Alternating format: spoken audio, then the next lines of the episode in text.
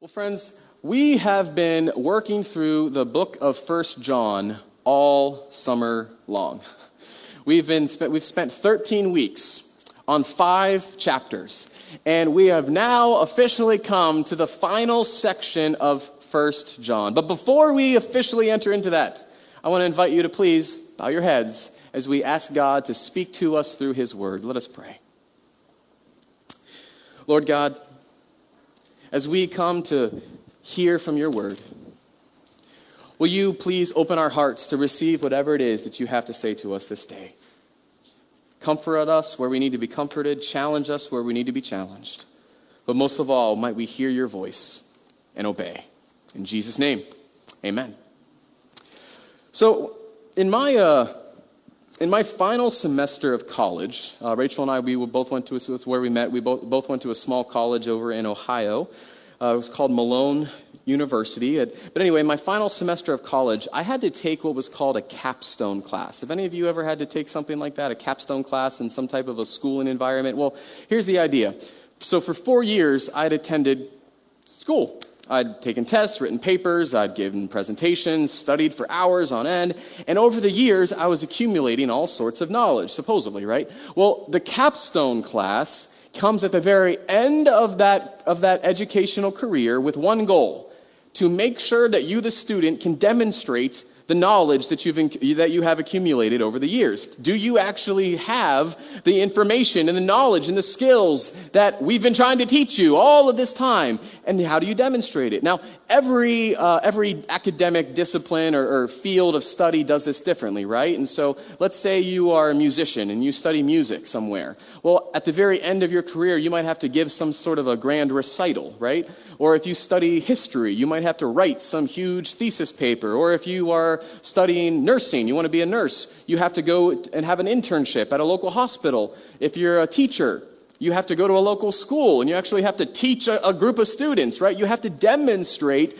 do you actually know or, or have the skills to perform the, the things that we've been talking about all you know, for the whole career of, of, your, of your time, of your education. The capstone class is where the student proves that they've actually been learning all along. Well, as I said, we've officially arrived at the end of 1 John, and guess what? The verses that we are about to read from 1 John, we could call those John's capstone class. He basically takes some of the major themes from this letter and he wraps them all together in this concluding section.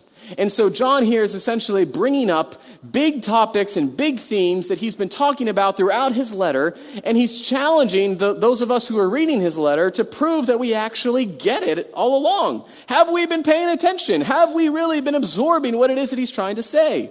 And you might not really realize this at first, but when we read this section, I'm going to help you see how the themes that John talks about are connected to all through the rest of 1 John, and then specifically how John puts those into down to earth practical living.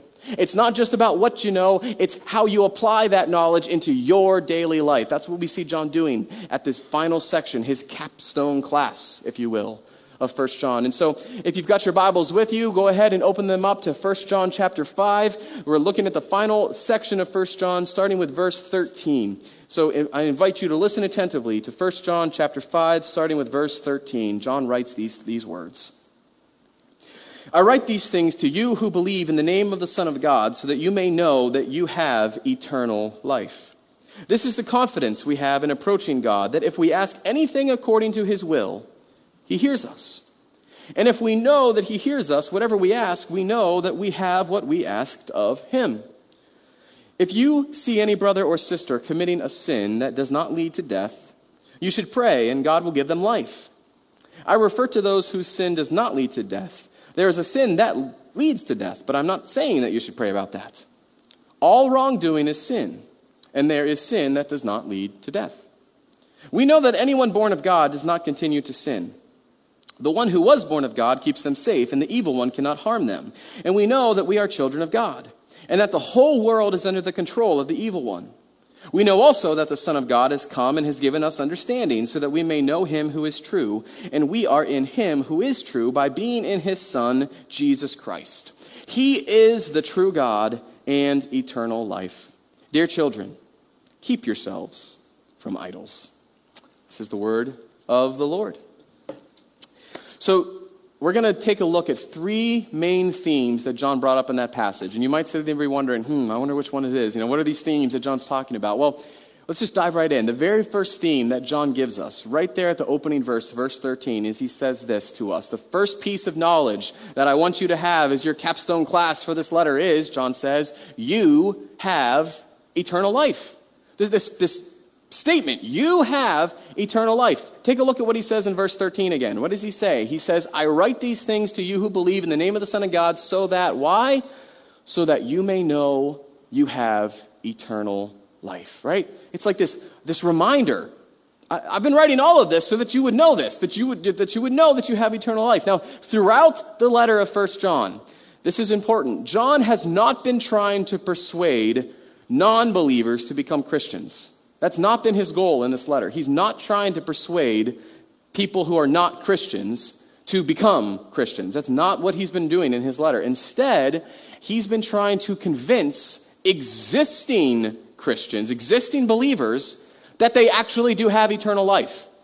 He's been trying to speak into current believers and help them come to realize that they really do have assurance of their of faith, that they really do have eternal life. In fact, at the very beginning of his letter, he started off by claiming that Jesus, whom John knew and whom John followed physically on this earth, that he really is eternal life itself, that, that Jesus himself is eternal life. He says this the very beginning of First John, the very second verse in the whole letter. He says, The life appeared. He's talking about Jesus. The life appeared. We have seen it, and we testify to it, and we proclaim to you what? Eternal life which was with the Father and has appeared to us. But you see, as we're wrapping up the letter, John's kind of stepping back and he realizes there's a question he's got to ask. The question is this What's the point? What's the point of having eternal life in the first place? You ever thought about that question? What's the point of even having eternal life? Is it just to live on and on and on and on and on and on and on and on and on? Never ending existence? Is that the point of eternal life? I mean, I've heard some atheists say that when they hear of eternal life, they just think it sounds like Groundhog's Day, the movie, right? Or this just very boring rep- repetition of going on and on. Like, oh, th- is that really what I'm signing up for if I'm trying to find eternal life? Well, so what's the point of eternal life? Is it just to exist forever? Many Christians, they've never thought about this. And so whenever they do stop and think of eternal life, they just think it means, I don't know, like enjoying their retirement forever, you know? You get to see people you love and play golf on the weekends for whenever you want to. But is that what eternal life is all about? No.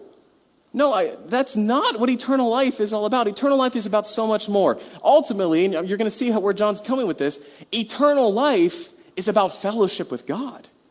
Eternal life is not just about, you know, existing forever. Eternal life is about fellowship with God. In fact, going back to the very beginning of his letter, John says this. Right after he says that eternal life is seen in, in Jesus appearing, he says this in verse 3 of that first chapter. He says, We proclaim to you what we have seen and heard, so that you may also have fellowship with us. And our fellowship is what? Is with the Father and with his Son, Jesus Christ, right?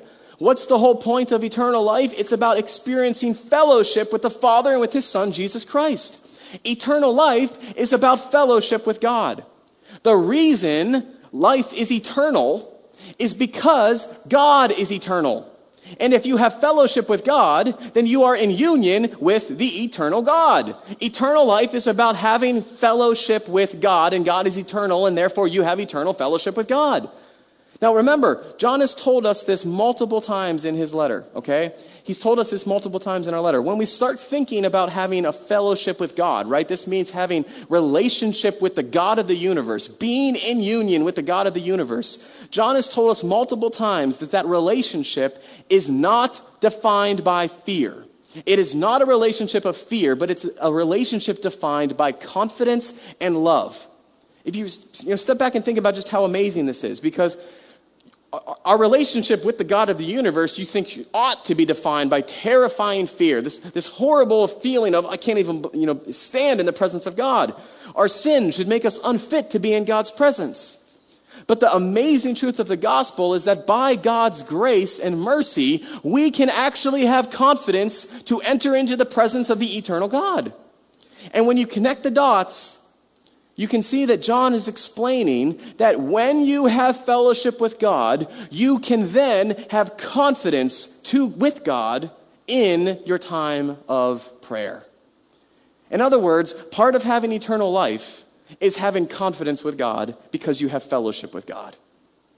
And you'll see in the letter, if you're, if you're kind of looking through this final passage, John's trying to actually unravel some of the implications of having eternal life. And one of those implications is that you can have incredible confidence in your time of prayer with God. And then John gets very, very specific about a very specific kind of prayer.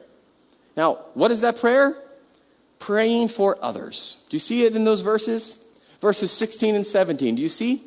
He starts he, he, he, he, talks about eternal life and then he connects it almost directly to praying for other people.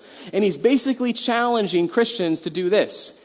If you have eternal life if you have fellowship with god what are you doing about it?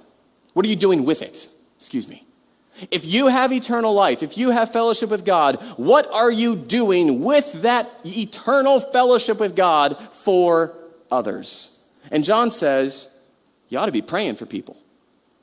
Take a look at verses 16 and 17 again. He says, If you see any brother or sister commit a sin that does not lead to death, you should pray. God will give them life. I refer to those whose sin does not lead to death. There is a sin that leads to death, but I'm not saying that you should pray about that.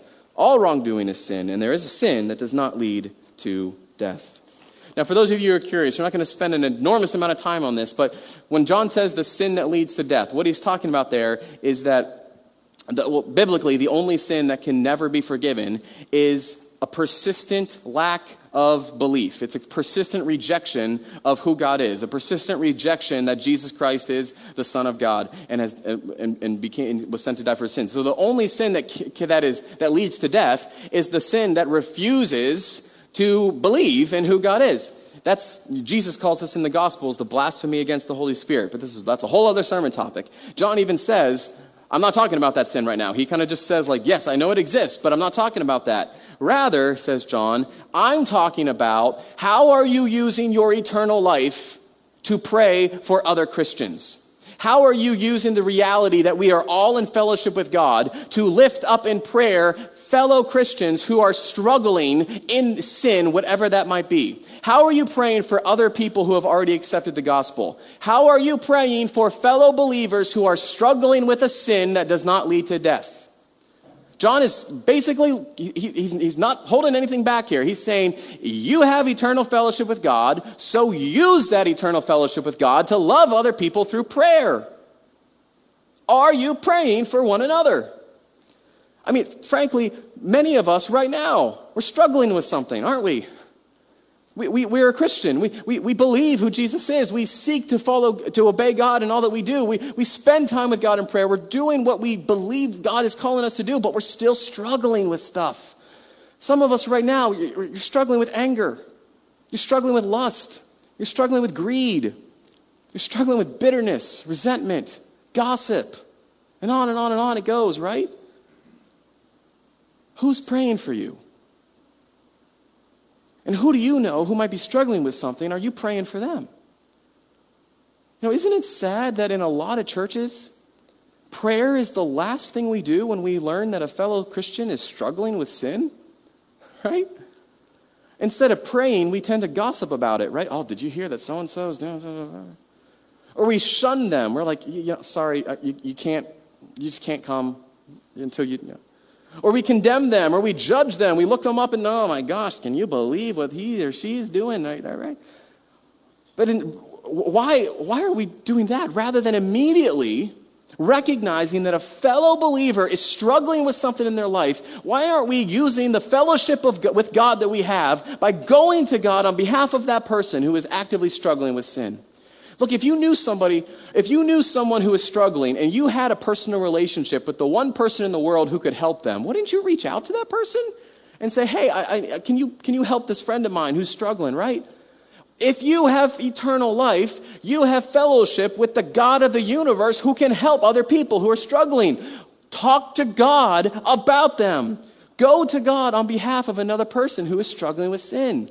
Which, by the way, just as an aside, this is why being in biblical community is so important. If you are not in active relationship, biblical community, small groups, that's what we call it here at Charter Oak Church, the, that's the place to talk about what's going on in your life. That's the place to share with fellow believers what you're struggling with. That's the place where God is often meets us in our gathering with one another. And so, if you are not a part of any kind of a, of a biblical community, I urge you, I challenge you, get yourself involved. Sign up for the all church study, form a small group, right? That's the place where believers come together and share what we're struggling with so that we can pray with, with one another. So, the first theme, the first theme from our capstone class, John says, is this You have eternal life. What are you doing with it? And he challenges us to pray for fellow believers. You ready for the second theme? Second theme, John shares with us in his capstone class section is this You are a child of God. All right? He's talked about this many places in his letter. Perhaps the, uh, in verse 19, this is what he says, right? He says, We know we are children of God, right? This is something I've been talking about. I've talked about it many times in my letter. He's brought it up actually uh, roughly a dozen times. And the most prominent place is at the very beginning of chapter 3, where he wrote this. He says, See what great love the Father has lavished on us that we should be called what? Children of God, right? So he's bringing us back to this theme. We are children of God. You are a child of God. So John is ending this letter by reminding us that what does it mean to be a part, or what, excuse me, what does it mean to be a child of God? What does it mean to be a child of God? That means that you are now a part of the family of God, that you are a part of the family. And because you are a child of God, and because you are part of the family of God, you are no longer claimed by the power of evil. John is saying, look, you got to know who your family is spiritually speaking. You got to be a part, you got to know that you are a part of the church, the body of Christ. That is your primary identity. You are a part of the family of God now. You are no longer a part of the evil one. The only way to escape the power of evil is to be claimed by God. You know, too many times people try to get out of their, uh, get out of their, their, their, former life, their sinful life. They're struggling with things in their life. They're, they're claimed by evil, if you will. And they try to get out of it using their own power. But the only way to get away, to escape the power of evil, is for God's grace to claim you to be a part of His, his family now. You confess your faith in Jesus, you trust in God's grace, and, out of, and through the power of the Holy Spirit, you are able to resist and flee the evil one. Now, friends, this topic, that's what baptism's all about. You guys remember what Adriana said when, when Sean and Alexis asked her, Do you know what it means to be a part of bapt- to be baptized? She said, I'm on Jesus' team, right? In other words, to be a baptism is the symbol that you are a part of the family of God. It's the symbol that you are a child of God, that you are now part of God's family. That's what baptism is all about. The vows that you guys made as a congregation, you were vowing to essentially live into this truth. We are children of God. We're going to act like it. We are all a part of the family of God. We are brothers and sisters in Christ. We are going to care for one another and love one another and serve one another and nourish one another and, and equip one another to be a follower of Jesus. When you enter into God's family through baptism, you are leaving behind the power of evil in your life. You are saying no to the ways of the world from, from your past and saying yes to following Jesus. And that's why John says in verse 18 of this section, he says, We know that anyone born of God does not continue to sin. The one who is born of God keeps them safe, and the evil one cannot harm them. Why? Because you've been claimed by God. You have, you have left the power of the evil one and entered into the power of God. You are no longer under the control of sin. You are no longer under the control of the evil one. Satan cannot harm you using the power of sin and death. Why? Because the power of sin and death have already been defeated. The evil one's weapons were hurled at Jesus and he defeated them on the cross in your place. You are no longer enslaved to the powers of the of, of, to, enslaved to the evil powers of this world. Instead, you are a child of the Almighty God of the universe, and you do not have any reason to fear. You have victory over the power of evil. You have victory over the power of sin. You have victory over the threats of the enemy. You are freed to live a life of holiness. Why? Because you are a child of God. John's second point here is this you are a child of God. Live like one. Then John wraps up his letter with this final capstone piece of knowledge.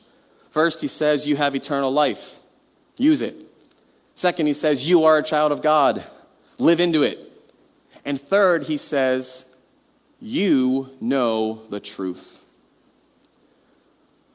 Verse 20 second to last verse of the entire letter, he says this He says, We know that the Son of God has come and given us understanding, so that we may know him who is true. And we are in him who is true by being in his Son, Jesus Christ. He is the true God and eternal life. Jesus Christ is the one who is true. And therefore, if you know Jesus, you know truth. You know the truth. You know, so much of John's letter has actually been about helping believers realize that they already know the truth of Jesus. He's brought up the theme of truth 15 times in his letter, okay? Only five little chap- chapters. He's talked about truth 15 times. And, and he says he actually says this in, in chapter 2. This is what he talked about. He really got into truth in chapter 2. He says, I don't write to you because you don't know the truth, right? He's speaking to people who already know Jesus. But because you do know it. He's trying to remind them, you know the truth. And he's bringing that up again at the end of the letter. You do know the truth. And so then this leads to this question. Okay, so, you know, you might be sitting there thinking, okay, so I so John's telling me I know the truth. now what? What happens if I really do know the truth about who Jesus is? What happens if I really know who the truth is and I live it out? What then? And that is why John ends his letter with the final sentence of verse 21. He says in verse 21 Dear children, keep yourselves from idols. Now, some of you, you, you might have read that and you're thinking, what? like, where did that come from, John? You've been given all these like deep, powerful themes and topics, and then you just kind of add on this little postscript at the end, huh? Keep yourselves from idols. What are you doing? But but when you stop and think about what it means to serve or worship an idol, okay? Or idolatry is the fancy word for this. When you stop and think about what idolatry is, you'll see that this is connected to what John is talking about when he says you know the truth. If Jesus is the truth, Jesus is the true God, an idol is something or someone or whatever who claims to be God but is in fact a false God. So following idols is following falsehood, a false God. Following Jesus is following the true God, the truth. So, so John is connecting this idea that if you do really know the truth, then you will also naturally keep yourselves from idols because idols are misconceptions of the truth. They're falsehoods, they're the opposite of truth. Uh, pastor Tim Keller, uh, he's a pastor in New York City, he defines an idol as this an idol is anything more important to you than God. Anything more important to you than God is an idol. Because ultimately, what that means is, you know, you say God's the most important thing in my life, whatever, whatever it might be, but through your actions and your lifestyle, there's something else that's actually more important than God. And anything that becomes more important than God ultimately becomes an idol because you put that above God in your life. He goes on to explain that you can you know you have an idol in your life if there is something so central and essential to you that if you should lose it, your life would feel like it wasn't worth living. If there's something that were, if it were taken away from you, you felt like my life no longer matters, then that is often the sign that there's an idol somewhere in your life, something that you're putting above God. Now, this is really hard to think about, isn't it? Because there's so many things that we put ahead of God in our lives, both consciously and unconsciously. We idolize things simply by making them more important to us than God. We idolize our kids. We idolize our reputations. We idolize our health. We idolize our jobs, our denominations, our doctrine, our politics, our success, our numbers, our control, our choice, our freedoms, our. You fill in the blank, right? But wherever there is sin in your life, there's going to be an idol somewhere behind it. Sin often shows itself when we are idolizing something other than God. Wherever there is sin in your life, there is an idol behind it. So, for example, if you make power an idol, if you, want, if you are someone who is longing to be in control and that becomes an idol in your life, you are going to be somebody who struggles with the sins of anger or pride or arrogance. If you make sex an idol, you are going to be somebody who struggles with lust or manipulation or hatred or addiction. If you make money an idol, you might find yourself struggling with greed or insecurity or selfishness or possessiveness. If you make your doctrine an idol, your politics an idol, you might be someone who is obsessed over being right that you fail to love other people. The first step to discern the idols in our hearts we got that's the first step. You got to discern what are the idols in our hearts? What are the things in our lives that are more important than Jesus? What are those things that we are replacing with the true God? But you got to be careful when you do this. Because if you claim that you do not have an idol in your life, you're, you're kind of claiming that there's no sin in your life.